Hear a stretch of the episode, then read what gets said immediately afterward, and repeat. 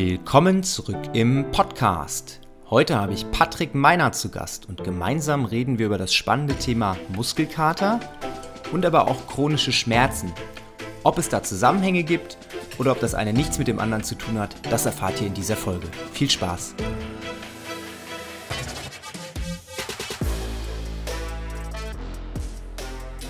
Hey Patrick, schön, dass du da bist. Hallo Felix, freue mich bei dir in deiner Podcast-Show zu sein. Also ein Gutes hat Corona ja. Man muss ja ein bisschen kreativ werden, was so die Interaktion mit Menschen angeht. Und gerade im Bereich Podcast haben sich da mir ganz neue Möglichkeiten eröffnet, weil jemand wie du zum Beispiel, der jetzt ja nicht bei mir um die Ecke wohnt und den man vielleicht jetzt auch nicht so persönlich treffen würde, außer man fährt irgendwie zu einer Convention, zu einem Kongress, den trifft man dann zum Beispiel über Zoom und hat die Möglichkeit, ihn auszuquetschen eine Stunde lang und du kannst nicht fliehen. Das ist super gut für mich. Patrick, äh, ich habe dich einfach mal angeschrieben auf gut Glück und habe gehofft, dass du dann auch mir Feedback gibst und dass wir so ein bisschen quatschen können zu einem deiner Themen, die dich äh, beschäftigen in deiner täglichen Arbeit. Und du hast mir dann netterweise auch zurückgeschrieben. Das freut mich sehr, sehr doll. Und äh, bevor ich jetzt hier weiter monologisiere, gebe ich mal ganz kurz an dich ab. Stell dich doch mal vor, erzähl mal, was du so machst und dann gucken wir mal, wohin der Hase läuft. Ja, das können wir sehr gerne so machen. Auch wenn ich äh, eine Selbstvorstellung immer sehr problematisch finde, weil dann überlegt man sich, verdammt, was soll ich sagen? Aber ich kann ja vielleicht erstmal so ein bisschen damit anfangen, wie ich so in die ja, Fitness- und Gesundheitsbranche gekommen bin. Ähm, ich mache das mittlerweile seit 22 Jahren. Also vor 22 Jahren habe ich meine Trainerausbildung gemacht parallel zu meinem Erststudium. Ich habe also zuerst Psychologie auf Diplom studiert und danach auch noch Sportwissenschaften. Und ich habe, glaube ich, wie viele Studenten, habe ich mir einfach einen Nebenjob äh, gesucht und da habe ich gedacht, naja, als Fitnesstrainer ja, kann ja fast jeder. Und so bin ich tatsächlich reingekommen in die Thematik. Äh, ich hatte wirklich nur eine Woche in Ausbildung und dann geht schon los. Ja, und ähm, seit damals hat sich viel getan. Ähm, vom Fitnesstraining ins Personal Training. Ich war sogar eine Zeit lang Group Fitness unterwegs. 2012 habe ich dann meine erste äh, beziehungsweise meine eigene Ausbildungsfirma gegründet, wo ich mich auf Mobility konzentriert habe. Das war tatsächlich noch zu dem Zeitpunkt, wo Mobility mehr oder weniger nur noch im, oder nur im CrossFit-Bereich äh, angewandt wurde. Mittlerweile macht ja fast jeder irgendwie Mobility. Damals war das tatsächlich nur in den wenigen Boxen zugegen, die es so 2012, 2013 gab. Ja, und seitdem arbeite ich als Referent, als Speaker, ähm, habe jetzt vor kurzem mein viertes Buch rausgebracht. Also ich schreibe auch relativ viel und konzentriere mich natürlich immer noch weiter auf das Personal Training, was jetzt zurzeit in Form von Online-Coaching läuft. Ja, also das war es jetzt im Prinzip relativ kurz. Ach, vielleicht zu meiner Spezialisierung. Ich konzentriere mich auf die sogenannte angewandte Neurologie. Das heißt also Bewegungsprobleme, Defizite, äh, neuronale Dysfunktion, das sind eigentlich so die Hauptschwerpunkte und alles unter Berücksichtigung des Nervensystems. Also wie funktioniert das Gehirn und wie hat das Gehirn und das Nervensystem Einfluss auf unsere Gesundheit und auf unsere Bewegungsfähigkeit? Ich bin ja, ähm, was so die Gäste angeht, auch so ein bisschen selbstsüchtig immer, weil ich suche mir ja auch immer Gäste, mit denen ich ein spannendes Gespräch führe, wo ich selbst davon profitiere. Ne? Und Thema Mobility, Thema Beweglichkeit ist ja für mich... Äh, ja, das ist ja nicht unbedingt mein Steckenpferd. Also wir kennen uns jetzt noch nicht so gut, aber wenn du mich kennen würdest, dann äh, würdest du genau wissen, wovon ich spreche, weil Kraft oder Ausdauer war nie mein Problem, aber immer wenn es um Beweglichkeit geht, bin ich der Erste, der sich meldet, weil das fehlt mir ungemein.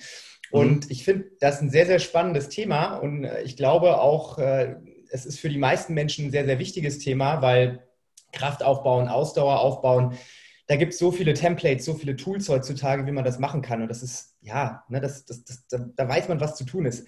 Aber Beweglichkeit ist ja dadurch vielleicht auch, dass es ein, sage ich mal, eher neueres Feld ist. Du hast ja gerade gesagt, 2012 ist ja noch nicht mal so wirklich zehn Jahre auf dem Schirm, haben die Leute noch nicht so wirklich große Berührungspunkte, weil es gibt unzählige äh, Hersteller von Black Rolls und von Lacrosse-Bällen, die dann immer sagen, ja, das ist das einzig Wahre, das solltest du jeden Tag machen und schon bist du beweglich. Aber du bist Experte, ich kenne mich so ein bisschen damit aus und ich weiß ja auch, dass nicht das das Allheilmittel ist, um alle Beweglichkeitsprobleme zu lösen. Ja, also erst einmal, nichts sollte wirklich dogmatisch sein. Also wenn dir jemand sagt, das ist das Allheilmittel und mit dieser einen Maßnahme, mit dieser einen Übung löst du alle deine Probleme, dann ist das Bullshit. Also das ist Marketing. Und ähm, das ist das größte Problem, was, was viele Trainer und Coaches haben. Sie konzentrieren sich auf eine Sache und denken, das ist dann tatsächlich die Wunderlösung. Und das ist es natürlich nicht. Also weder eine Disziplin noch eine Übung, eine Sportart ähm, oder ein Supplement oder ein Gerät. Es ist immer eine Kombination von vielen. Und Beweglichkeit erst recht ist eine sehr komplexe Geschichte.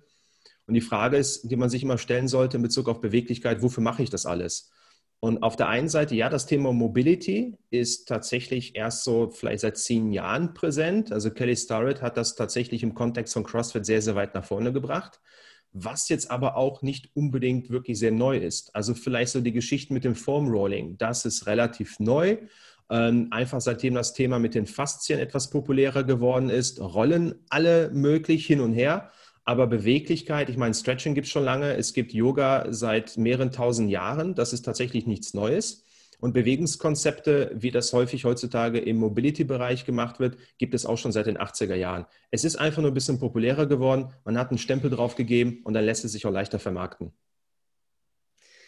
Ich sag mal, Beweglichkeit ist ja genauso wie Kraft so ein Thema, das holt man dann raus, wenn es akut wird. Ne? Also wenn ich zum Beispiel feststelle, okay, ich kriege die Kiste Wasser gar nicht aufgehoben, weil ich bin zu schwach, dann merke ich, ah, ich sollte vielleicht an meiner Kraft arbeiten. Aber so im normalen Alltag, der Mensch ist ja, oder sag ich mal, die meisten Menschen, die jetzt nicht irgendwelche Wettkampfsportarten machen oder irgendwie da verbissen sind, die haben eine gewisse Grundkraft, die geben sich damit zufrieden und der Gesundheitsaspekt, warum man mehr Kraft haben sollte, das ist für die meisten Menschen ja wurscht. Die wollen Hauptsache ne, entspannt durch den Alltag kommen. Und so ist es ja, glaube ich, bei Beweglichkeit auch. Wenn man sich normal durch den Alltag bewegt und nichts zwickt und irgendwie der Körper normal funktioniert, dann ist das okay. Und das kommt ja dann immer erst zum Tage, wenn man dann merkt, ah, ich heb meinen Arm, ah, die Schulter tut aber ganz schön weh und nicht nur ein Tag, nicht nur zwei Tage, drei Tage, sondern vielleicht auch über einen längeren Zeitraum. Und da sind wir ja schon genau bei dem Thema des heutigen Podcasts. Wir wollen ja so ein bisschen über das Thema chronische Schmerzen reden. Also nicht, äh, ich äh, verknack's mit dem Fuß und der tut weh, sondern ich bewege mich und irgendwann fängt was an weh zu tun und es geht nicht mehr weg und das begleitet mich dann durch den Alltag.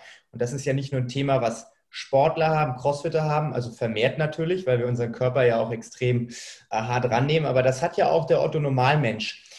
Jetzt mal so für jemanden, der sich mit dem Thema Schmerzen nicht so wirklich auskennt oder auch jemand, der Sport macht und sagt vielleicht, okay, ich habe öfter mal Muskelkater, aber ich habe öfter mal auch Muskelkater plus. Das heißt, da weiß ich gar nicht, ob das jetzt noch Muskelkater ist, sondern Schmerzen sind.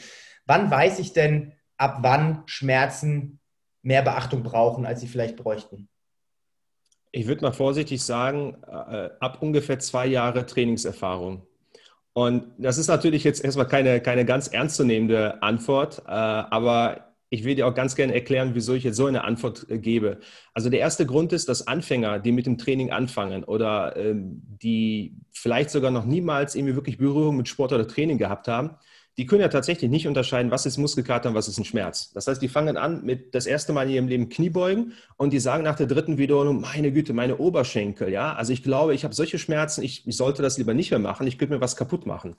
Und so wie du sagst, die können natürlich gar nicht differenzieren, was ist vielleicht ein normaler Trainingsreiz, was ist vielleicht am nächsten Tag ein Muskelkater und was sind wirklich Schmerzen, die für meine Leistungsfähigkeit kontraproduktiv sind. Und da haben wir einfach das Hauptproblem, dass, wie gesagt, Anfänger das nicht wirklich erkennen können. Wenn du jetzt aber ein paar Jahre lang trainierst, du hast ein bisschen Trainingserfahrung, dann weißt du, alles klar. Ich habe die Erfahrung gemacht, wenn ich dieses Workout mache, am nächsten Tag habe ich Muskelbrennen, das ist ein Muskelkater, meine Gelenke tun mir nicht weh, alles safe. Also ein Anfänger kann das mehr oder weniger gar nicht erkennen. Und da ist hier natürlich auch die Grundlage dafür, wieso viele Anfänger Training brauchen, Anleitung, Coaching, Personal Training damit dann der Coach und Trainer sagen kann, du, das, was du spürst, das ist völlig normal. Du musst da erstmal durch. Und eine einfache Maßgabe, um zu differenzieren, was ist, ich nenne es mal ein positiver Schmerz von einem negativen Schmerz, ist immer, wenn die Gelenke wehtun. Also immer dann, wenn du wirklich das Gefühl hast, die Gelenke tun dir weh, dann ist die Wahrscheinlichkeit groß, dass das eher ein negativer Schmerz ist, wenn man das so sagen möchte. Wenn es wirklich muskulär ist, also muskuläres Brennen oder mehr oder weniger mittig im Muskelbauch, sagen wir es mal so, ähm, dann ist es tatsächlich wirklich eher ein Schmerz, der mit dem Training in Verbindung steht und dann vielleicht in der Muskelkarte resultieren kann. Aber dann sehr wahrscheinlich äh, keine größere Problematik darstellt. Aber im Endeffekt muss man immer in der Praxis schauen, dass man sich an die Belastung gewöhnen muss, damit man irgendwann von selbst differenzieren kann, was ist ein normaler trainingsbedingter Schmerz und was ist ein Schmerz, der eher langfristig zu Problemen führt. Und je besser dein Körpergefühl, je besser du tatsächlich in deinem Training bist, desto leichter kannst du diese Signale deines Körpers interpretieren.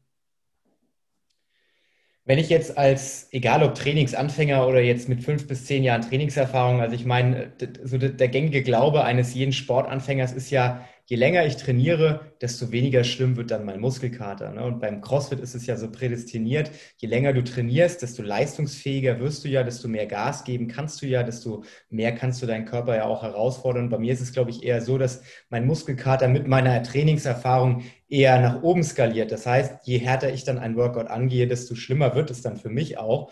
Und immer wenn ich dann mit jemandem rede, der vielleicht noch nicht so lange trainiert und den dann sage, ey du, selbst wenn du fünf bis zehn Jahre dabei bist, kriegst du immer noch Muskelkater, das wird immer noch krass, dann gucken die mich immer mit großen Augen an. Wie ist denn da so deine Erfahrung? Ähm, hast du eher Leute, die jetzt vielleicht noch nicht so lange trainieren, die diese Muskelkater-Thematik haben oder ist das auch bei Leuten, die wirklich schon lange im Sport dabei sind? Ähm, meinst du jetzt die Muskelkater-Thematik, dass auch, ich sag mal, leistungsorientierte Athleten immer noch Muskelkater haben oder einfach die Interpretation des Muskelkaters vom Gefühl her? Ja, das mit der Interpretation, das hast du ja gerade schon schön erklärt. Ne? Je besser das Körpergefühl, desto besser kann man, glaube ich, auch selbst einschätzen, ob das jetzt ein Muskelkaterschmerz ist oder ob das vielleicht ein Gelenksschmerz ist. Eher so um dieses, dieses Gefühl, ich weiß, wie kann ich meinen Körper herausfordern, dass ich Muskelkater hervorrufe, ob das jetzt gewollt ist oder nicht. Mhm. Ja, natürlich. Also du kennst einfach deinen Körper besser im Laufe der Zeit und je erfahrener du bist, desto eher weißt du, welche Übungen sind vielleicht problematisch, wo hast du deine Schwächen, mit welchem Volumen trainierst du deine Muskelkater rein. Also das ist ja eigentlich Bestandteil einer jedweder ähm, Trainingsplanung. Also zum, wenn du jetzt in die Trainingsplanung gehst, gehen wir davon aus, du bist ein leistungsorientierter Athlet oder zumindest jemand, der sagt, ich will wachsen, was bedeutet, ich brauche eine gewisse Programmplanung, ich muss also in die Zukunft planen, eventuell periodisieren. Dann baust du auch dein Trainingsvolumen und deine Übungen auf und versuchst natürlich immer ein Maß zu finden, wo du ganz genau weißt, ich mache Fortschritte und ich überlaste mich nicht. Und das erfordert natürlich ein gewisses auch hier wieder natürlich ein Körpergefühl. Also irgendwann sollte der Punkt kommen, wo du ganz genau weißt, alles klar, wenn ich dieses Training durchziehe, dann merke ich vielleicht, ja, ich habe vielleicht einen Tag Muskelkater, ist aber völlig in Ordnung, ich mache Zuwächse. Oder ich habe einen Workout und ich weiß ganz genau, ich schieße mich komplett ab. Also wenn ich zum Beispiel an irgendwelchen Wettkämpfen teilnehme, sofern du Wettkampfathlet bist, da kann man natürlich darauf, davon ausgehen, nach dem Wettkampf zwei bis drei Tage bin ich out of order. Also diese Fähigkeit, den Körper interpretieren zu können, sollte man als ähm, fortgeschrittener Athlet auf jeden Fall haben. Wenn du jetzt eine pauschale Antwort geben müsstest auf die Frage, ist Muskelkater eher gut oder schlecht, was wäre deine Antwort? Wenn ich mich für eins entscheiden müsste, für eine Antwort, dann würde ich sagen, ist gut. Okay. Und wenn jetzt jemand ähm, sagt, okay, ich trainiere und mein, mein oberstes Ziel ist immer, ich muss Muskelkater bekommen, weil sonst kriege ich von meinem Körper kein Feedback, dass das Training auch erfolgreich war. Wie würdest du diese Antwort beantworten oder diese, dann, diese Frage beantworten? Dann würde ich sagen, du hast ein Problem. Äh, weil, ja, weil es, weil es Quatsch ist einfach. Also das, das, das, das Problem, was sich hier hinter verbirgt, ist, dass die Leute ein schlechtes Körpergefühl haben in dem Moment. Äh, und ich höre das natürlich häufig. Also ich höre das äh, zum Beispiel, wenn eine Frau mir sagt, ja, ich mache die ganze Zeit Gluteusübungen, ich bekomme Muskelkater rein. Dann frage ich mich, okay, wofür willst du denn unbedingt einen Muskelkater haben? Also wohlgemerkt bei leistungsorientierten Athleten. Also jetzt die letzte Athletin, die hat sich jetzt für die Bühne vorbereitet, die war also eher so im Bereich äh, Bikini-Klasse und da weiß man ganz genau, alles klar, du bist auf jeden Fall gut in Shape, äh, du, dein Training läuft gut, ob du jetzt den Muskelkater fühlst oder nicht, das ist jetzt völlig egal. Ähm, das heißt, wenn du jetzt Athleten hast, die sagen, boah, ich brauche immer dieses, dieses Feedback, dann kann es einfach sein, dass die ihren Körper nicht optimal spüren können, was den Trainingsfortschritt anbelangt. Und das sind so manchmal gerne oder Leute, die gerne overpacen oder die einen extremen starken Stimulus brauchen. Also ich bezeichne solche Leute immer ganz gerne als hyposensibel. Das heißt, die haben eine zu geringe Sensibilität oder Sensitivität für ihren Körper und die brauchen immer dieses starke Gefühl nach dem Training von Muskelbrennen, von Muskelpump, um einfach das Gefühl zu bekommen, oh, da arbeitet etwas, da tut sich etwas. Das heißt, die brauchen immer diesen Stimulus. Das ist tatsächlich mehr, man könnte sagen, eher ein psychologischer Faktor, als dass irgendwas wirklich mit Trainingsfortschritt und Leistungsfähigkeit zu tun hat, weil du brauchst keinen Muskelkater, um Trainingsfortschritte zu erreichen. Bevor wir gleich zum Thema wieder mit den chronischen Schmerzen zurückgehen, ich finde es ganz cool, wenn wir noch ganz kurz beim Muskelkater bleiben, weil das sind ja die Gespräche, die du häufig führst, die ich häufig führe, vor allem eben mit Leuten, die noch nicht so lange trainieren oder auch mit Leuten, die komplett untrainiert sind. Also ich hatte letztens, hatte ich mich mit meiner Mutter unterhalten und die macht leider nicht so viel Sport. Dann hat sie irgendwie Fenster geputzt und hat gemeint, ah, sie ist so oft da irgendwie auf diese Leiter hochgestiegen, sie hatte am nächsten Tag richtig krassen Muskelkater. Na, also es ist ja egal, von welcher ähm, Skalierung wir reden. Es gibt wirklich Leute, die machen gar nichts und machen dann ein bisschen körperliche Aktivität und haben Muskelkater und auch tagelang Muskelkater. Es gibt Elite-Athleten, die brauchen halt eine andere Dosis. Aber am Ende ist es ja egal, auf welcher Skala wir uns bewegen, für alle gleich. Ähm, wenn ich jetzt Muskelkater nach einem Workout habe, wie lange sollte dieser Muskelkater anhalten, beziehungsweise wann tritt er auf, wann tritt er am schlimmsten auf und ab wann weiß ich, okay, ich kann jetzt weitermachen oder ich sollte mein Training jetzt vielleicht trotzdem weiterführen, aber vielleicht nicht die gleiche Muskelgruppe wieder trainieren, sondern erstmal ein bisschen abwarten, bis das abgeklungen ist. Also ich würde tatsächlich sagen, als Anfänger, wenn du jetzt zum Beispiel deine Beine trainierst, du hast Muskelkater am nächsten Tag in den Beinen, dann kannst du auf jeden Fall zum Beispiel den Oberkörper trainieren. Das ist, das ist Möglichkeit Nummer eins. Oder du sagst, ich bin Anfänger, ich mache ein Ganzkörpertraining, merke am nächsten Tag, ich habe etwas Muskelkater im Oberkörper, ich habe ein bisschen Muskelkater im Unterkörper. Also mache ich einen Tag Trainingspause und am nächsten Tag beginne ich eventuell wieder mit, mit dem Training, aber mit etwas leichteren Gewichten oder anderen Übungen, damit ich nicht zu stark in den Muskelkater hineintrainiere. Grundsätzlich ist es unproblematisch, in den Muskelkater hinein zu trainieren. Ähm, es gibt natürlich klar die Möglichkeit, wenn du extrem in den Muskelkater hinein trainierst, so dass du deine Muskulatur mehr oder weniger wirklich zerstörst, also was zu einem massiven Proteinabbau führt. Und du ballerst jeden Tag wieder rein, dann kann das natürlich langfristig problematisch sein. Aber das sind wirklich Ausnahmen. Also da sind vielleicht irgendwelche gestörte Personen, die ähm, echt nicht auf die Bremse treten können. Das ist, das ist aber so selten. Solche Personen sind mir noch nie aufgetreten, wenn ich ganz ehrlich bin. Also ich würde immer sagen, nach, nach Gefühl. Und grundsätzlich bedeutet Muskelkater, dass du erstmal gewisse Entzündungsprozesse in deinem Körper hast. Und wie gesagt, normalerweise wäre die Antwort erst ein bisschen abklingen lassen, leicht bewegen. Dadurch lässt sich der Muskelkater schneller wieder beheben, die Entzündungsprozesse wieder abbauen und dann kannst du wieder loslegen. Wenn du aber jemand bist, der etwas fortgeschritten im Training ist oder keine Gebrechen hat, keine Defizite, vielleicht ein fortgeschrittener Anfänger, dann ist es auch kein Problem, in den Muskelkater hineinzutrainieren, weil auch das gewöhnt sich die Person ab. Je häufiger du trainierst, desto mehr kommst du dann aus der Muskelkater raus und das ist dann langfristig kein Problem. Also ich habe zum Beispiel weibliche Athleten, die dann sagen, okay, ich habe jetzt ungefähr drei Monate Zeit, ich möchte so schnell wie möglich meine Sommerfigur aufbauen und äh, mit dem Fokus auf Gesäß. Und dann kann es mal sein, dass die Person sechsmal in der Woche Gesäßtraining bekommt für die nächsten drei Monate. Und die ersten vier bis fünf Wochen wird die Person nur Muskelkater im Gesäß verspüren oder sehr wahrscheinlich. Und das ist dann völlig okay. Das heißt, je extremer das Ziel, desto extremer die Mittel. Aber um jetzt wieder auf den normalen Anfänger zurückzukommen, normalerweise nach Muskelkater leichte Bewegung, etwas Pause und wenn es abgeklungen ist, dann wieder voll einsteigen.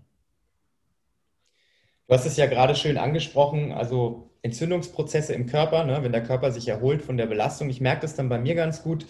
Ähm, ich fühle mich dann immer so ganz leicht, als würde ich eine Krankheit ausbrüten. Also wenn ich mehrere Tage in Folge trainiert habe oder auch hart trainiert habe und die Entzündungsprozesse im Körper voll im Gange sind, dann ist meine Körpertemperatur vielleicht auch immer leicht erhöht und dann merke ich für mich, weil ich meinen Körper sehr, sehr gut selbst kenne und einschätzen kann, dass es jetzt ein Zeitpunkt ist, wo ich mal Pause machen soll. Das haben ja leider gerade, wie wir jetzt auch schon festgestellt haben, viele Trainingsanfänger nicht. Und da fängt es ja dann auch meistens an, problematisch zu werden, ne? wenn man immer denkt, okay, ich kann weitermachen, ich kann weitermachen, ich trainiere 14 Tage am Stück ohne Pause, weil irgendwas geht immer. Und da fängt es dann auch irgendwann an, vielleicht auch zum chronischen Schmerz abzuschweifen. Ja, also wenn man sagt, okay, ich habe ne, zwei Wochen in Folge trainiert, jetzt nimmt der Muskelkater zwar ab, aber irgendwas fängt an zu zwicken, ähm, um jetzt wieder schön den Bogen zu spannen ab wann muss ich da aufpassen, dass ich nicht zu viel mache? Also erst einmal würde ich sagen, ich sehe jetzt nicht unbedingt eine Korrelation zwischen Muskelkater und chronischen Schmerzen. Also das eine hat nicht wirklich etwas mit dem, mit dem anderen zu tun. Du entwickelst chronische Schmerzen nur dann, wenn du irgendwas falsch machst. Also solange du nichts falsch machst, ist es völlig egal, wie stark dein Muskelkater ist. Ähm, also gehen wir davon aus, du trainierst komplett richtig und du hast die ganze Zeit Muskelkater, dann wird sich der Muskelkater in der Regel irgendwann von alleine abschwächen. Das heißt, der Körper gewöhnt sich daran. In Ausnahmefällen gibt es Personen, die sagen, boah, egal was ich mache, ich bekomme jedes Mal Muskelkater. Das gibt es auch. Ähm, das ist aber verdammt selten. Das kann etwas mit der Übungsauswahl zu tun haben. Das kann etwas damit zu tun haben, dass bereits chronische Entzündungsprozesse vorliegen oder muskuläre Erkrankungen. Also wenn ein Problem vorliegt, dann wird die Person niemals aus der Muskelkarte rauskommen. Wie gesagt, das ist tatsächlich extrem selten und häufiger eher ein Immunproblem als ein Trainingsproblem. Also wenn du intelligent trainierst, dann wirst du aus der Muskelkater rauskommen und dann entwickeln sich keine chronischen Schmerzen. Und deswegen ist einfach die Empfehlung als Anfänger, ähm, gecoacht zu werden, sich einen vernünftigen Trainer zu besorgen, der dann auch das Pacing übernehmen kann. Also ich weiß, meine Athleten, meine Klienten, die überfordern sich nicht, weil ich einfach als Trainer ganz genau weiß, wie viel ich denen zumuten kann. Und ich bin per se kein Fan davon, wenn man Anfänger durch in jedem Workout einfach nur zerstört, weil das macht überhaupt gar keinen Sinn, weil die Athleten werden nicht besser. Also die Leute, die zuerst zu mir zum Training kommen, die haben auch nicht nach der ersten Trainingseinheit Muskelkater, weil da geht es erstmal darum, wirklich den Bewegungsfähigkeit beizubringen und der Muskelkater kommt erst dann, wenn ich mir sicher sein kann, dass die Bewegungsabläufe vernünftig sind. Also deswegen, wenn man das intelligent macht, dann legt sich der Muskelkater wieder und kommt immer mal wieder hoch und das ist auch völlig in Ordnung. Wie würdest du chronische Schmerzen dann definieren? Also kannst du versuchen, das mal in, in Worten zusammenzufassen, sodass man das auch als Nicht-Trainierter oder als Trainingsanfänger gut verstehen kann? Ja, chronische Schmerzen sind Schmerzen, die mindestens sechs Monate länger überdauern und mit einer strukturellen Schädigung des Körpers nichts zu tun haben. Also einfach ausgedrückt, äh, gehen wir davon aus, du verletzt dich nicht äh, und plötzlich hast du Schmerzen und du weißt nicht, wo die herkommen und die bleiben sechs Monate und länger und du weißt immer noch nicht, wo die herkommen. Dann hast du chronische Schmerzen. Oder du verletzt dich, zum Beispiel, keine Ahnung, du hast einen Bandscheibenvorfall. Bandscheibenvorfall heilt ab. Es gibt also keine strukturelle Schädigung mehr. Und sechs Monate später hast du immer noch Schmerzen. Auch das sind dann chronische Schmerzen. Also chronische Schmerzen sind Schmerzen, die mit einer Schädigung, einer Verletzung oder ähnliches nichts zu tun haben. Jetzt hast du gerade den Bandscheibenvorfall schon erwähnt. Ist wahrscheinlich einer der häufigsten Verletzungsbilder oder Krankheitsbilder, die man wahrscheinlich mit chronischen Schmerzen in Verbindung bringt. Aber gerade jetzt im Bereich Sport, was sind dann, dann noch so ähm, Verletzungen oder Krankheiten? Also Verletzung ist jetzt schlecht, ne? weil eine Verletzung per se ja mit chronischen Schmerzen nicht unbedingt was zu tun hat. Aber was sind die häufigsten ähm, Probleme, die du siehst? Vielleicht Gelenke, vielleicht Muskeln, wo es zu chronischen Schmerzen kommt aus deiner Erfahrung? Boah, ehrlich gesagt, ich persönlich sehe alles. Also Ellenbogenschmerzen, Schulterschmerzen, Rückenschmerzen, Nackenprobleme, Knieprobleme. Also ich habe ja die komplette Bandbreite. Also ich glaube, ich bin da kein guter Maßstab, weil ich wirklich alles sehe. Ähm, wenn du natürlich so guckst, generell, was sind die häufigsten chronischen Schmerzen in Deutschland, dann sind es Rückenschmerzen und Kopfschmerzen. Kopfschmerzen haben nicht unbedingt etwas mit einer Verletzung zu tun. Rückenschmerzen, ja, vielleicht schon eher. Und dann ist es natürlich sportabhängig. Ja, CrossFit-Athleten verletzen sich häufiger im Bereich der Schulter zum Beispiel, äh, Fußballer eher im lateralen Sprunggelenk. Also das ist sehr sportabhängig. Also ich persönlich sehe alles. Wenn man jetzt eine chronische Verletzung hat, also du hast ja gesagt, sechs Monate dauert das ohne irgendwelche Verletzungen, die dazu geführt haben. Die meisten Leute, die sagen, okay, die Schulter tut weh, das Knie tut weh, der erste Weg ist ja immer zum Arzt. Na, das ist ja so der Standard eigentlich in Deutschland. Ich gehe mal zu meinem Hausarzt und lass den mal drüber gucken. Und wir wissen ja beide, dass der Arzt in dem Fall meistens nicht der richtige Ansprechpartner ist. Da können die Ärzte ja auch nichts dafür, aber die haben meistens ja 10 bis 15 Minuten Zeit. Und was machen sie dann? Verschreiben sie Ibuprofen oder irgendein anderes ähm, entzündungshemmendes Medikament und schicken dich wieder nach Hause. Das ist ja nicht der Weg, wie man mit chronischen Schmerzen umgehen sollte. Also was würdest du jemandem empfehlen, der sagt, okay, ich habe jetzt schon seit Monaten Probleme mit meinem Knie, Probleme mit der Schulter? Äh, ehrlich gesagt, trotzdem erstmal zum Arzt gehen. Also, also zum Arzt zu gehen, bleibt ähm, meiner Ansicht nach immer noch der erste Schritt. Ähm, einfach aus, aus folgendem Grund. Ähm, Also erst einmal glaube ich tatsächlich, dass Ärzte heutzutage viel zu häufig verteufelt werden. Man muss einfach differenzieren, was Ärzte tun und machen. Was, was ist deren Aufgabe? Die konzentrieren sich natürlich auf Erkrankungen und auf wirkliche strukturelle Probleme. Wenn du jetzt Rückenschmerzen hast und es gibt keine strukturelle Schädigung, dann kann der Arzt auch keine vernünftige Diagnose machen. Dann heißt es vielleicht LWS-Syndrom. Ja, also ein Arzt ist dann nicht der richtige Ansprechpartner. Das heißt, wir müssen einfach gucken, dass wir Schnittstellen haben, zum Beispiel vom Fitnesstrainer zum Physiotherapeuten und vom Physiotherapeuten zum Arzt und wiederum von Arzt zum Fitnesstrainer. Der Gang zum Arzt ist einfach deswegen wichtig, weil wenn ich mit Leuten arbeite, die Schmerzen haben, dann möchte ich erstmal wissen, liegt denn überhaupt eine strukturelle Schädigung vor? Also wenn ich jetzt mit jemandem habe, der sagt, wow, ich habe so ein bisschen Zwicken im Rücken und der hat dann in Wirklichkeit vielleicht einen Bandscheibenvorfall oder was Schlimmeres, Problem mit den Facettengelenke, dann muss ich das oder sollte ich das wissen, weil ich dann mein Training natürlich anpassen muss. Also du musst einfach als Coach Bescheid wissen, liegt einfach eine strukturelle Schädigung vor und wenn ja, welche? Das heißt, der Arzt muss in dem Moment bestimmen, alles klar, das ist kein großes Problem. Geh einfach zum Trainer oder nimm, wie du gerade gesagt hast, Ibuprofen und fertig. Oder der Arzt sagt, du, das könnte ein bisschen was Schwerwiegendes sein, entweder Röntgen, CT, MRT oder whatsoever. Diese Entscheidung musst du als der Arzt treffen, weil das entscheidet dann darüber, wie ich dann mein Training mit den Klienten fortsetze. Und natürlich gibt es Unterschied, ob das ein guter oder ein schlechter Arzt ist, selbstverständlich. Aber wenn ich mit den Leuten arbeite, und das ist ja alleine eine rechtliche Problematik. Ich kann ja nicht mit den Leuten einfach so just for fun trainieren, wenn die eine Läsion haben oder eine strukturelle Schädigung, weil dann trage ich ja die Verantwortung, wenn ich was mit den Leuten mache. Deswegen als Coach bist du immer auf der sicheren Seite, wenn du sagst, du hast Probleme, geh zum Arzt, lass dich checken. Weil vielleicht ist es auch etwas Offensichtliches, was sehr einfach ist, wo du gar kein spezifisches Coaching im Bereich von chronischen Schmerzen benötigst. Also deswegen, bei mir ist es so, ich schicke die Leute immer zum Arzt, weil ich gerne immer ähm, abgeklärt haben möchte, liegt eine Schädigung vor, ja oder nein. Einmal A aus juristischen Gründen und B, damit ich weiß, in welche Richtung ich arbeiten soll. Das ist ja gerade schön gesagt, ne? Ärzte dürfen nicht verteufelt werden. Das war auch überhaupt gar kein äh, Angriff äh, in diese Richtung. Das war gar nicht so zu interpretieren. Ich glaube auch eher, dass es äh, nicht an den Ärzten per se liegt, sondern dass es, wie du gerade schon so gesagt hast, ein Schnittstellenproblem häufig gibt. Ne? Und da ist ja auch immer so ein bisschen der Patient in der Verantwortung, ne? weil wenn dein Arzt dir sagt, okay, du hast wahrscheinlich äh, keine schwere Verletzung, weil MRT ist unauffällig und dann geht der Patient heim und sagt, okay, ne, tut immer noch weh und da lebe ich jetzt damit. Ne? Aber dann halt diesen, diesen Schritt für sich selbst zu entscheiden, was könnte ich denn machen, da scheitert es dann manchmal eben daran, dass die Patienten das dann entweder hinnehmen oder nicht nachfragen. Ich glaube, hier ist extrem viel Potenzial verfügbar, auch für Leute wie dich zum Beispiel, die dann wirklich sagen, hör mal zu, ich bin die Schnittstelle zwischen ne, dem Arzt, der eben die Empfehlung ausspricht, dass man sagt, okay, es liegt keine schlimme Verletzung vor, du brauchst auch keine medikamentöse Behandlung, sondern du könntest vielleicht einfach dein Training anpassen oder umstellen.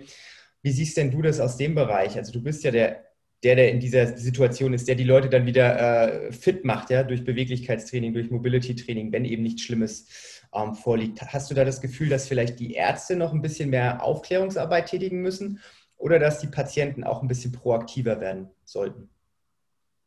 Ja, ich glaube, also die Thematik mit der Schnittstelle zwischen Arzt und Trainer, die gibt es so gut wie nirgends. Äh, das ist einfach so. Und ich glaube einfach, viele Ärzte haben tatsächlich nicht die Sichtweise, alles klar, das ist nicht das Problem, was ich beheben kann. Also gehe zu einem kompetenten Kollegen, mach bei dem Fitnesstraining und fertig. Das heißt, er kommt vielleicht als Anweisung, ja, geh ein bisschen Radfahren oder sonstiges. Ja, das könnte auf jeden Fall besser sein. Aus welchen Gründen das so ist, diese mangelnde Empfehlungsbereitschaft seitens mancher Ärzte, kann ich dir nicht sagen. Ähm, natürlich sollte es so sein, wie du gerade das angesprochen hast, die Leute sollten mehr Selbstverantwortung an den Tag legen. Und ich glaube, da gilt es natürlich, den Leuten oder einfach der Bevölkerung mitzuteilen, was sind die Möglichkeiten, die ein Arzt hat, was musst du selber tun und wann ist es vielleicht sinnvoll, zu einem Fitnesstrainer zu gehen. Und ich würde natürlich sagen, dass, dass der Fitnesstrainer mehr oder weniger immer ein guter Ansprechpartner ist, solange dieser Trainer kompetent ist. Weil dann kann der Trainer oder sollte der Trainer sagen können, alles klar, mit der Problematik kann ich dir helfen. Mit dieser Problematik gehst du vielleicht zu einem Physiotherapeuten und mit einer anderen Problematik suchst du nochmal einen Arzt auf, entweder Allgemeinmediziner, Kardiologe, Schmerztherapeut oder sonstiges. Und dafür haben wir eigentlich Gyms, Fitnessstudios, Mikrostudios und so weiter. Nur äh, manchmal hat man das Problem, dass man vielleicht nicht auf die notwendige Kompetenz stößt, sodass der Trainer und Coach dann sagen kann zum Kunden, alles klar, in dem und dem Bereich kannst du hingehen. Meine Erfahrung ist, dass viele Leute mit Schmerzen einfach nicht wissen, zu wem sie gehen sollen. Und ich glaube, einfach da den richtigen Ansprechpartner zu haben, das ist, glaube ich, wirklich das Wichtigste. Weil die Leute, die zu mir kommen, die haben ja mehr oder weniger schon von mir erfahren. Entweder über die sozialen Medien, über eine Ausbildung, über eine Empfehlung. Das heißt, die wenden sich ja schon an mich, weil sie denken, dass sie da eine Problemlösung haben. Aber wir haben ja noch andere 99,999 Prozent der deutschen Bevölkerung und die brauchen einfach irgendwo eine Möglichkeit hinzugehen ähm, und einfach angehört zu werden. Und ich glaube, wenn tatsächlich Personen mit chronischen Schmerzen häufiger angehört werden mit konkreten Lösungsvorschlägen, dann würden sich viele Probleme langfristig besser beheben lassen. Ich glaube, am Ende sind es ja für viele Leute ähnliche Symptomatiken und ähnliche Problematiken, egal ob das jetzt Knieprobleme sind, Rücken, Schulter. Häufig siehst du ja auch in deiner Arbeit immer wieder ähnliche Probleme, ähnliche Schmerzthematiken. Und manchmal sind es ja wirklich nur ganz kleine Punkte, die man den Leuten mit auf den Weg gibt. Mach mal dies, mach mal jenes, was man auch sehr, sehr gut in seinen Alltag einbauen kann, was schon einen sehr, sehr großen Effekt hat und einem in der Regel auch schon eine echte Erleichterung bringt, weil wir sitzen ja hier in unserer Fitnessblase, in unserer Trainerblase und wir kennen uns ja sehr, sehr gut aus. Das heißt, wenn bei uns das Knie zwickt, dann wissen wir, okay, das Training war so und so, ich habe das gemacht, ah, also muss ich mal ein bisschen gucken, vielleicht ein bisschen rollen hier, ein bisschen den da und dann wird es wieder gut. Aber der Otto Normalmensch, der jetzt, sage ich mal, zwei, dreimal die Woche ins Gym geht und sagt, er würde jetzt gerne Training machen, der ist dann halt auch oft mal überfordert mit so einer Situation und weiß nicht genau, was er tun sollte. Hast du aus deiner Erfahrung heraus, sag ich mal, so ein paar, ja, Grundrezepte, die du den Leuten mit auf den Weg gibst, wenn du mit denen arbeitest, du sagst, okay, hört mal zu, wenn ihr das und das und das macht bei der und der Thematik, dann hilft das euch in der Regel schon ganz gut. Ja, das ist tatsächlich gar nicht so einfach. Also grundsätzlich ähm, ist es tatsächlich so, a, die Leute haben Schmerzen und bewegen sich wenig bis gar nicht dann ist die Lösung meistens sehr einfach und zwar beweg dich mehr. Also es gibt so diesen schönen Spruch, ich weiß gar nicht mehr von, von wem der ist, vielleicht von Gray Cook oder Mike Boyle, der mal gesagt hat, beweg dich erst gut und dann beweg dich viel. Und häufig erlebe ich, dass manchmal Leute sagen, ja, ich mache so gut wie gar keinen Sport und ich habe Rückenschmerzen und ich weiß nicht, wo die herkommen. Und dann ist es relativ einfach. Sagst du, hör mal, dann such dir einfach ein paar Bewegungen, die dir Spaß machen, wo du Bock drauf hast, beweg dich viel und dann ist es sehr wahrscheinlich, dass die Schmerzen von alleine weggehen. Weil Schmerzen haben in erster Linie einen sogenannten Aufforderungscharakter. Aufforderungscharakter bedeutet, es, es heißt, entweder du musst dich mehr bewegen oder du bewegst dich falsch und deswegen beweg dich anders. Und wenn du jetzt aber Leute hast, hast, die gehen jetzt regelmäßig zum Training und die haben trotzdem Schmerzen, dann ist der erste Schritt eine Technikoptimierung. Das bedeutet, dass hier die Leute, die sich schon viel bewegen, die aber trotzdem Schmerzen haben, die nicht wissen, wo sie herkommen, bewegen sich meistens falsch. Also die bewegen sich nicht gut. Und dann bedeutet es eine Technikoptimierung zu gucken, wo sind eventuelle Bewegungsdefizite. Das ist aber etwas, was die meisten Leute nicht alleine tun können. Das heißt, da brauchst du einfach einen Trainer. Weil es fehlt so ein bisschen die Bewegungsanalyse. Na klar, das ist ja nicht die Aufgabe der meisten Athleten, der meisten Sportler, sich selber analysieren zu können. Man könnte natürlich sagen, weißt du was, du hast hierbei Probleme mit deiner Bewegung, beschäftige dich ein bisschen damit, guck mal, inwieweit kannst du die verändern, damit es dir wieder besser geht. Einfache Dinge, die aber jeder für sich selber ausprobieren kann. Wenn jetzt jemand sagt, du, ich mache Kreuzheben, nehmen wir mal Kreuzheben als Beispiel, und ich habe immer wieder Rückenschmerzen und ich weiß nicht, was ich verändern soll. Und keine Ahnung, momentan Corona-Pandemie, ich habe jetzt keinen Trainer, zu dem ich gehen kann und ich will mir jetzt einen Personal Trainer auch nicht leisten. Ist ja völlig legitim. Da gibt es schon ein paar Möglichkeiten, mit denen man arbeiten kann. Punkt eins, verändere das Gewicht. Das wäre jetzt etwas, was mir spontan einfallen würde. Das bedeutet, ist der Schmerz gewichtsabhängig oder ist der Schmerz dauerhaft vorhanden? So, wenn er gewichtsabhängig ist, bedeutet das, dass vielleicht die Person overpaced hat. Das heißt, Gewicht gesteigert also musst du wieder einen Schritt zurückgehen. Der nächste Punkt wäre, Punkt zwei, eventuell die Bewegungsamplitude zu verändern. Das bedeutet, beim Kreuzheben, wenn ich Schmerzen habe, fange ich nicht vom Boden an, sondern ich fange vielleicht an erstmal mit dem Rackpull. Also Rackpull bedeutet, ich lege die Langhantel auf den Pins ab, zum Beispiel oberhalb der Knie, und dann mache ich nur eine reine Zugbewegung im letzten Drittel der Zugbewegung beim Kreuzheben. Also Veränderung der Bewegungsamplitude, der Range of Motion.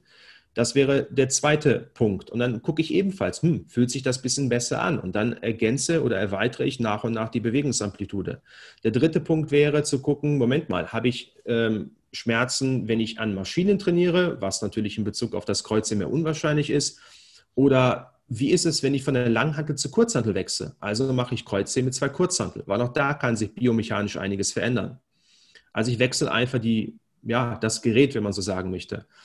Und ein weiterer Punkt ist, Punkt 4, ich wechsle von bilateral zu unilateral. Das heißt, wenn ich beim klassischen Kreuzheben mit beiden Beinen Probleme habe, dann mache ich vielleicht einen Single-Leg-Deadlift und gucke, ob sich dann etwas verändert. Das wäre noch die Möglichkeit. Also es gibt viele, viele Möglichkeiten. Man kann auch Perturbationstraining mit reinbringen. Das ist, wenn das Training gestört wird durch entweder äußere Einflüsse, durch einen Partner, der manuell einfach sozusagen ein bisschen schubst oder durch Bänder. Und da sind so verschiedene Step-by-Step-Approaches sozusagen, die man selber als Athlet äh, durchführen kann. Zum Beispiel in meinem Buch Das neue Krafttraining, was vor ein paar Monaten rausgekommen ist, da gehe ich auf so ein paar Aspekte ein ich gehe nicht so sehr auf Schmerzen ein, aber wie man zum Beispiel unilaterales versus bilaterales Training aufbauen kann, Training mit Ketten, Training mit Bändern. Und das hilft tatsächlich schon vielen Athleten. Also die Übung, wo man Schmerzen hat, variieren und verändern und dann gucken, in welchen Variationen habe ich Schmerzen und in welchen Variationen habe ich keine Schmerzen. Ich glaube, das ist ein ganz, ganz wichtiger Punkt, den du da gerade gebracht hast, weil ich glaube mal so die, normale Herangehensweise, wenn ich jetzt irgendwas mache und Schmerzen dabei, dabei habe, dann sage ich, okay, wenn mir das wehtut, dann mache ich es einfach gar nicht mehr. Ne, das ist ja so das Schwarz-Weiß-Denken der Bevölkerung. Mhm. Aber das bringt mich ja meiner Problemstellung nicht weiter, sondern ich muss ja wissen, okay, wo kommen denn die Schmerzen wirklich her? Wie du es gerade mit dem Kreuzheben so schön äh, erklärt hast, man kann ja im Prinzip alles, was man macht, egal ob das Sitzen, Stehen, Liegen ist, ob das eine Sportübung ist, man kann das ja in einzelne Teile auseinandernehmen und gucken, okay, ich separiere jetzt die Bewegung und mache mal den einen Teil der Bewegung, guck, wie sich anfühlt, mach mal den anderen Teil, um einfach herauszufinden, wann ich die Schmerzen habe oder wie ich die hervorrufe. Und ich glaube, dann kannst du nämlich sehr, sehr zielgerichtet auch arbeiten. Das funktioniert nicht, wenn, funktioniert nicht, wenn du dir jede Bewegung als komplette Bewegung anguckst und dann einfach nur sagst, okay, tut mir weh, also lasse ich es. Ja, das ist, glaube ich, nicht die beste Möglichkeit, vor allem wenn man eben Sportler ist und sagt, okay, Kreuzheben äh, tut mir immer weh, mache ich nicht dann hast du halt eine sehr, sehr schöne Übung, die du nicht mehr machen kannst, die eigentlich sehr, sehr effektiv ist, nur weil sie vielleicht mit der Langhantel für dich nicht funktioniert, aber mit zwei Kurzhanteln extrem gut geht, ohne dass du Probleme hast. Und so, glaube ich, muss man einfach so ein bisschen kreativ auch werden und vielleicht auch seinen Trainer mit einbeziehen. Also nicht jeder hat natürlich das Glück, dass er einen kompetenten Trainer zur Seite hat. Also da muss man sich auch, glaube ich, ein bisschen umschauen. Aber es gibt ja mittlerweile die Möglichkeit auch über Online-Training. Also ich meine, dich kann man bestimmt auch für ein Online-Training buchen und du machst mit der Person dann ein Assessment. Sowas funktioniert mittlerweile auch über Zoom. Also ich glaube, man muss sich davon verabschieden, dass alles immer vor Ort in Persona funktionieren muss. Man kann echt mal so ein bisschen gucken, was gibt es über den Tellerrand hinaus. Und dann kann man einfach schauen, wie man sein Training so anpasst, dass Schmerzen idealerweise nicht auftreten oder eben nicht so stark auftreten, wie Sie das getan haben. Wie kommt denn jetzt hier das Thema Mobility mit rein? Also wenn du sagst, okay, ich habe vielleicht ein, eine Person, die hat Probleme beim Kreuzheben, ich würde vielleicht mit der Person gerne so ein bisschen Mobility-Sachen machen, um das zu verbessern. Also würdest du hier ähm, auch die Übung erst zerlegen und gucken, in welchem Bereich treten die Schmerzen auf und dann sagen, okay, ich sehe im ersten Zug oder im zweiten Zug vom Kreuzheben hast du ein Problem. Das liegt vielleicht daran, dass dein Rückenstrecker zu fest ist. Also versuchen wir den Rückenstrecker ein bisschen zu lockern. Nur so als Beispiel. Mhm. Also ich glaube, es macht mehr Sinn, wenn ich, wenn ich jetzt ein paar Tipps gebe, die, die Leute wirklich selbstständig ausführen können, weil ich habe natürlich auch wieder eine ganz andere Herangehensweise. Also ich arbeite auch mit Muskelfunktionstest, ich mache da ganz andere Bewegungsanalyse und das kriegt natürlich keiner zu Hause umgesetzt. Deswegen vielleicht als Tipp für jeden, der das bei sich selber machen möchte, wäre tatsächlich, also bleiben wir mal bei Rückenschmerzen beim Kreuzheben. Das kann aber auch genauso gut auch Schulterschmerzen beim Bankdrück, Bankdrücken sein oder Ellenbogenschmerzen beim Ringdip. Das ist erstmal jetzt völlig egal. Das heißt also, das, was ich selber für mich machen kann, ist, der Bereich, wo ich Schmerzen habe, der wird vor der Übung mobilisiert. Oder du machst folgendes: Du machst erstmal deine reguläre Übung, also wäre zum Beispiel Kreuzheben, Bankdrücken, Ringdip, völlig egal. Und dann guckst du, okay, wie fühlt sich heute der Schmerz an auf einer Skala von 1 bis 10? Diese Frage kannst du dir immer selbstständig stellen. Gehen wir davon aus, du sagst, okay, heute fühlt sich der Rücken an wie eine 4. Ist also in Ordnung. Ich könnte also ziehen, langfristig vielleicht nicht so super, aber ich kann über den Schmerz hinweg trainieren. So, dann machst du dann eine Mobilisationsübung genau für die schmerzhafte Stelle. Und da ist es, ich würde mal sagen, erstmal relativ egal, was du machst. Also ganz profan wäre wirklich, du guckst LWS, Mobilisationsübungen und das googelst du einfach auf YouTube und probierst einfach ein paar Sachen aus. Also ein paar Sachen bedeutet in erster Linie erstmal nur eine Übung. Das heißt, du mobilisierst deine Wirbelsäule und dann wiederholst du dein Kreuzheben und guckst, hat sich mein Schmerzniveau verändert? Und dann gibt es immer drei Möglichkeiten. Entweder es wird besser, es wird schlechter oder es bleibt gleich. Und je nachdem, was dann dein Outcome ist, dann hast du dann quasi jetzt eine sozusagen sekundäre Maßnahme. Also gehen wir davon aus, du merkst, hey, nach dieser Mobilisationsübung, die ich für meinen LWS, meinen Rücken gefunden habe, geht der Schmerz runter auf eine 3. Da kannst du schon sagen, hey, von 4 auf die 3 ist schon mal eine Verbesserung von 25 Prozent ungefähr. Also hast du eine für dich sinnvolle Mobilisationsübung gefunden. Wenn du merkst, hm, es verbessert sich noch nichts, es ist immer noch eine 4, dann suche ich einfach eine zweite Mobilisationsübung und gucke, ob die zweite Mobilisationsübung für den unteren Rücken einfach mir besser tut. Die dritte Möglichkeit ist, durch diese eine Mobility-Übung, die ich gemacht habe, bin ich plötzlich auf eine 5. Und dann merkst du, Moment mal, die Übung war für mich komplett kontraproduktiv.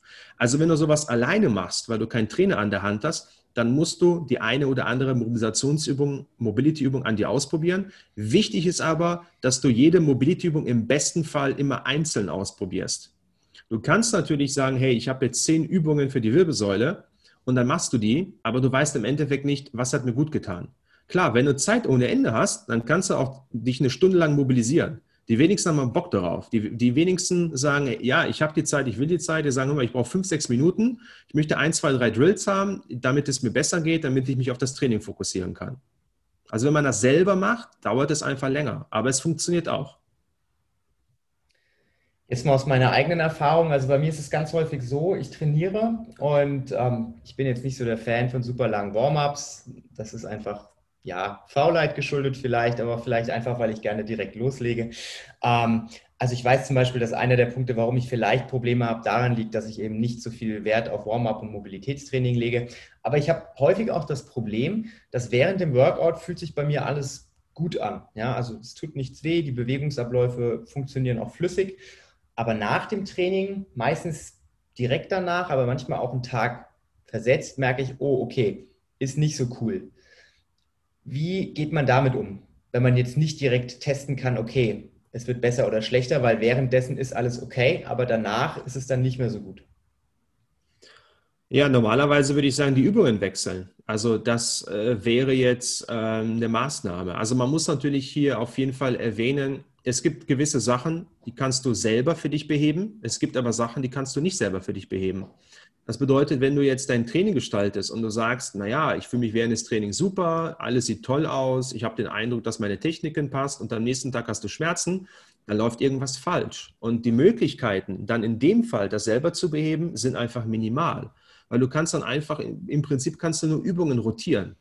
Also du kannst ja sagen, alles klar, ich nehme andere Übungen und gucke, ob ich mich am nächsten Tag anders fühle dann kannst du auch schauen, kann es sein, dass vielleicht meine exzentrische Belastung zu groß ist, also dass die Muskulatur immer abstoppen muss. Ja, zum Beispiel, wenn du einen Bergablauf hast, bekommst du dadurch mehr Muskelkater als durch einen Bergauflauf.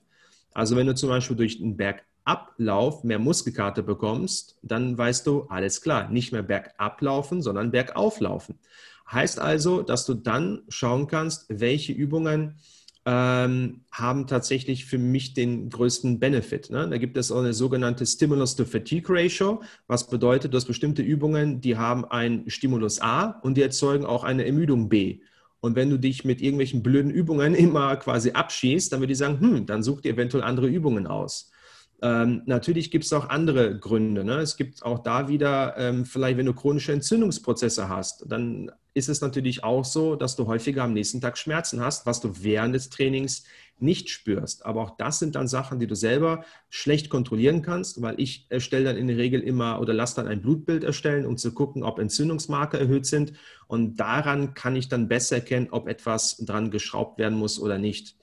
Aber sowas dann selber zu beheben, ist dann tatsächlich ein bisschen kompliziert. Also ich würde so machen, wie ich das gerade angesprochen habe, die Übungen variieren und dann gucken, ob es dann tatsächlich etwas besser läuft. Halten wir mal fest, es ist auf jeden Fall nicht so, dass man hier alles gleich behandeln kann, sondern jeder Mensch ist unterschiedlich, jeder hat unterschiedliche Probleme, jeder hat auch eine unterschiedliche Ausgangsposition. Einer ist schon extrem fit und in seinem Trainingsalter extrem fortgeschritten. Der hat vielleicht andere Probleme oder andere Problemstellungen als ein Trainingsanfänger. Aber unterm Strich haben wir jetzt über das Thema Muskelkater geredet. Muskelkater ist per se nichts Schlechtes, hast du ja gesagt. Das ist für viele Leute, glaube ich, jetzt eine sehr positive Antwort. Aber man muss immer so ein bisschen gucken, wie viel Muskelkater ist überhaupt gewollt. Also muss ich mich jedes Training wirklich komplett abschießen oder reicht es nicht einfach auch, einen minimalen Stimulus zu geben, der mir dann einfach mein Muskelwachstum hervorruft. Ne? Weil man muss sich ja nicht immer komplett aus dem Leben schießen, nur um fitter zu werden. Ich glaube, das ist eines der Themen, die gerade im Bereich CrossFit sehr, sehr wichtig sind und dass man hier sehr, sehr viel Aufklärungsarbeit betreiben muss als Trainer. Und ich hoffe natürlich, dass alle meine Trainerkollegen das ähnlich machen wie wir auch. Aber ich habe oft festgestellt, dass gerade bei uns im CrossFit-Bereich häufig noch dieses denken, äh, Intensität ist immer nur, wenn ich danach keuchend auf dem Boden liege und sieben Tage Muskelkater habe. Aber ich glaube, das ist ja nicht der Wert, mit dem man Intensität messen sollte. Und ähm, wir haben auch darüber geredet, dass chronische Schmerzen nicht unbedingt nach zwei Wochen schon auftreten, sondern einfach eine Zeit brauchen, bis man die als chronisch klassifiziert. Du hast gesagt sechs Monate. Ähm, vielleicht ist es beim einen ein bisschen weniger, vielleicht ist es beim anderen ein bisschen mehr, aber ich glaube, chronische Schmerzen ist auf jeden, jeden Fall etwas, was man ähm, Beachtung schenken sollte und wo man durchaus auch mal den ersten Schritt zum Arzt wagen sollte. Also ne, geht mal zu eurem Arzt und lasst euch mal abchecken, weil wir als Fitnesstrainer können auch nur dann helfen, wenn wir vom Arzt das okay haben, nee, da ist nichts Schlimmes, da ist kein Bandscheibenvorfall, da ist nichts, wo wir jetzt mehr Schaden als Nutzen anrichten, weil wir können ja auch nicht in den Körper reingucken und haben ja auch keinen X-Ray-Scan in den Augen und können gucken, ob alle Knochen funktionieren. Ich glaube, das ist ein ganz, ganz wichtiger Punkt auch. Und äh, ja, am Ende ist es deine Aufgabe, meine Aufgabe als Trainer. Wir wollen, dass die Leute gesünder werden. Wir wollen die Leute nicht kaputt machen. Das heißt, wenn die Leute zu uns kommen, dann vertrauen die uns, dann denken die, dass wir denen irgendwas geben können, wo es denen danach besser geht, egal ob das Beweglichkeit ist, ob das Fitness ist, ob das Wohlbefinden ist. Und wir dürfen als Trainer das Vertrauen nicht missbrauchen, indem wir die eben na, total schlauchen und total platt machen. Das heißt, ein, eine Herangehensweise, wie du das machst mit deinen Leuten, dass wenn die zu dir kommen und nicht so viel Erfahrung haben, dass die am Anfang eher nicht geprügelt werden, sondern mal so ein bisschen mit Samthandschuhen vielleicht angefasst werden, ist, denke ich, durchaus gar keine schlechte Idee. Also bei meinen Leuten funktioniert es langfristig. Also ich glaube einfach, es liegt tatsächlich daran, CrossFit ist natürlich so ein Bereich, da hast du Individuen, die wollen sich auch abschießen. Ja, da muss man natürlich differenzieren. Du hast Leute, die sagen, hey mal, ich fühle mich einfach, was Training anbelangt, ein bisschen unsicher, ich will einen Einstieg finden, CrossFit sieht irgendwie cool aus, zeig mir mal, wie das geht. Und ich glaube einfach, was helfen kann, ist einfach hier wieder einfache Kommunikation. Also wenn du neue Leute hast, dann fragst du einfach, du Hammer, wie bist du drauf? Brauchst du einfach extrem hartes Training? Hast du das Gefühl, du brauchst dich abzuschießen oder willst du erst ein bisschen lockerer anfangen? Also das ist ja völlig legitim. Und manchmal hast du Leute, die sind dann so gestresst und die können nur runterfahren, wenn sie sich selber abschießen. Und dann kannst du sagen, immer, alles klar, wenn du dich abschießen möchtest, bist du bei mir genau richtig. Ich mache dich richtig fertig. Ähm, es ist sehr individuell und ich glaube, es hilft einfach mal zu fragen, wie die Leute drauf sind vom Gefühl her. Und dann kannst du auch da die Belastungsnormative als Coach deinem Kunden gegenüber sehr gut steuern. Ich glaube auch, dass Kommunikation wirklich das A und O ist und äh, jeder ist auf eine andere Art und Weise glücklich. Der eine ist glücklich, wenn er äh, ja, keine Schmerzen hat. Der andere ist glücklich, wenn er auf dem Boden liegt und keucht. Ne? Und ich glaube, man muss gucken, mit welchem Kunden man zusammenarbeitet. Und man muss als Trainer einfach in der Lage sein, auch auf verschiedene Bedürfnisse anders einzugehen. Und ich glaube, das ist das, was einen guten Trainer am Ende auch auszeichnet, dass man seine Klienten kennt, dass man weiß, wen man wie behandeln muss, zu welcher Zeit wie behandeln muss. Und da ist es ganz, ganz elementar entscheidend, dass die Kommunikation aber auch beiderseitig stattfindet. An einem Tag, wo vielleicht dein Kunde mal nicht so gut drauf ist, du kannst das meistens den Leuten ja auch ansehen, aber manchmal eben auch nicht. Und da muss man, glaube ich, auch als Kunde zum Trainer dann sagen, ey Coach, normalerweise haue ich gerne auf die Kacke, heute bin ich mit dem Kopf nicht so bei der Sache, lass uns lieber was nicht so krasses machen. Und wenn diese Kommunikation gut funktioniert, dann bist du, glaube ich, in der Lage, ein langfristig gutes Training zu machen. Mhm. Ja, das ist ein gutes Fazit. Ey, das ist doch toll, dass wir jetzt so ein schönes Schlusswort gefunden haben, Patrick. Wir haben jetzt äh, so viele verschiedene Themen durchgekaut und ich fand es sehr, sehr spannend, auch ein paar neue Ansätze zu hören. Also ich meine, wenn man sich im Bereich Sport und Fitness bewegt, es gibt ja immer wieder neue Studien und irgendwelche neuen Trainingsmethoden, aber ich sag mal, von den Leuten, die so ein bisschen Ahnung haben, und da zähle ich dich jetzt auf jeden Fall auch dazu, hört man dann doch immer ähnliche Sachen und ähnliche Ansätze. Und das finde ich immer sehr, sehr gut, dass ich dann auch nochmal bekräftigt werde, auch in meinem eigenen Coachings.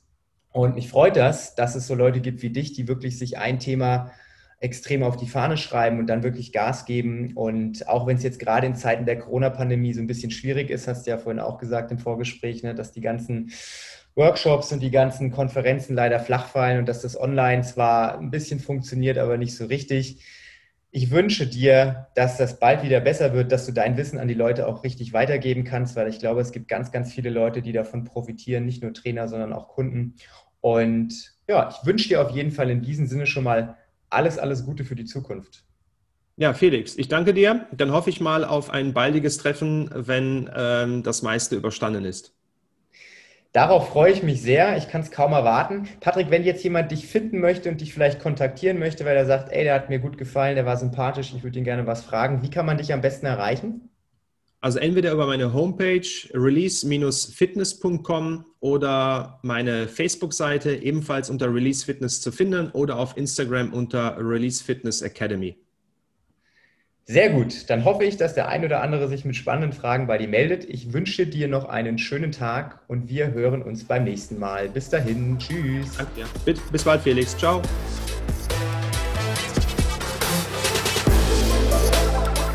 Wir hoffen, dass dir die Folge gefallen hat. Wenn du selbst was Spannendes zu erzählen hast oder uns ein Thema vorschlagen möchtest, dann melde dich doch ganz einfach. Du erreichst uns bei Instagram at crossfit-aschaffenburg oder schreib uns doch einfach eine Mail an mail at crossfit-aschaffenburg.de. Wir hören uns nächste Woche. Bis dahin.